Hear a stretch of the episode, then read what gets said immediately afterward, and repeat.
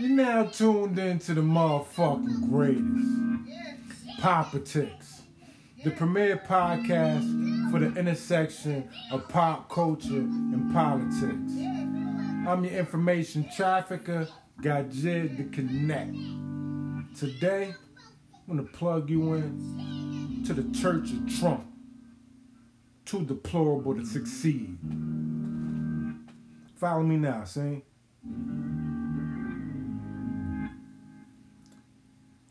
Robert Mercer's pro-Trump super PAC, Make America Number One, illegally paid 950,000 to Steve Bannon during his tenure as Trump's campaign CEO.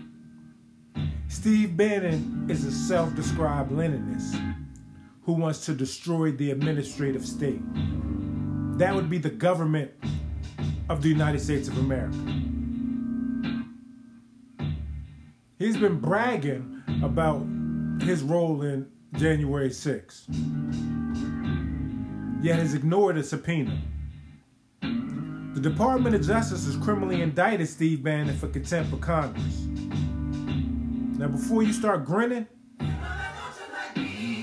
the judge presiding over Bannon's case is a Trump appointee who clerked for Clarence Thomas.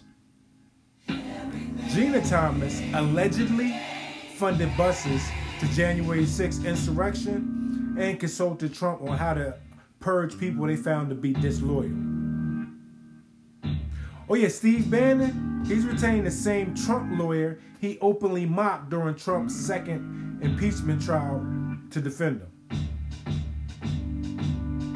November 15th through the 18th, the U.S. bishops will gather for their 2021 meeting in Baltimore. They will debate whether or not to deny communion to pro choice politicians, including the President of the United States, specifically Joe Biden. The Bishop's Enough is Enough prayer rally is timed to coincide with the Conference of Catholic Bishops. Church, a organization known as Church Militant, denounces them for supporting LGBT rights, globalism, and immigration. Southern Poverty Law Center lists Church Militant and St. Michael's Media as a hate group. One of their confirmed speakers, Steve Bannon. Another, Milo Yiannopoulos. In fact, let me give you another hate monger, Michelle Malkin. USCCB President Archbishop Gomez said social justice, wokeness, identity politics, intersectionality have come to fill the space Christian belief and practice once occupied. Black Catholic leaders have called his remarks false, irresponsible, and harmful to the black community. The National Black Sisters Conference said to Gomez, Black Lives Matter is a gospel movement. Bishops have largely been mysteriously and regretfully silent as racial justice movements have grown. We respectfully encourage you to rethink your ill advised remarks and rescind them. On Tuesday, the alt right started their pressure campaign for the Catholic Church to join in their culture war against wokeness because the right sees trolling as honorable. Michelle Malkin is quoted as saying it's time to defund the Catholic deep state. Self proclaimed Leninist Steve Bannon is going to speak fresh off of his indictment. Lay people who exercise some form of public authority have a special responsibility to form their consciousness in accord with the church's faith and the moral law, and to serve the human family by upholding human life and dignity. That is the communion document. Archbishop Joseph Naumann of Kansas City called for bishops to enter into a dialogue with politicians in the House and Senate. If Catholics in Congress supported the church's teachings, we would have bipartisan supermajorities.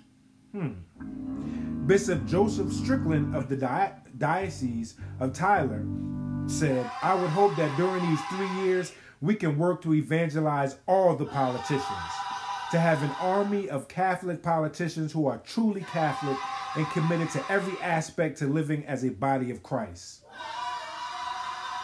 60 Catholic Democrats in the U.S. House of Representatives expressed uh, frustration with what they saw as the weaponizing of the Eucharist by some bishops.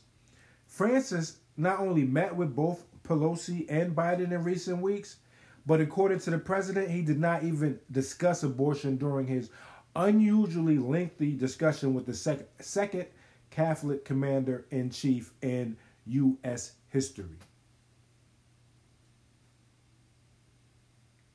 The alt right, the right, whatever you want to call it, because what was considered fringe has now become mainstream. They are taking their culture wars into every aspect of American life. You can't fight culture wars with politics. Democrats, everyday thinking Americans, yo, stand up for what you believe in unapologetically. Because trust and believe they are attacking each and every one of us who don't look and think and sound just like them unapologetically. Politics, the premier podcast for the intersection of pop culture and politics. One.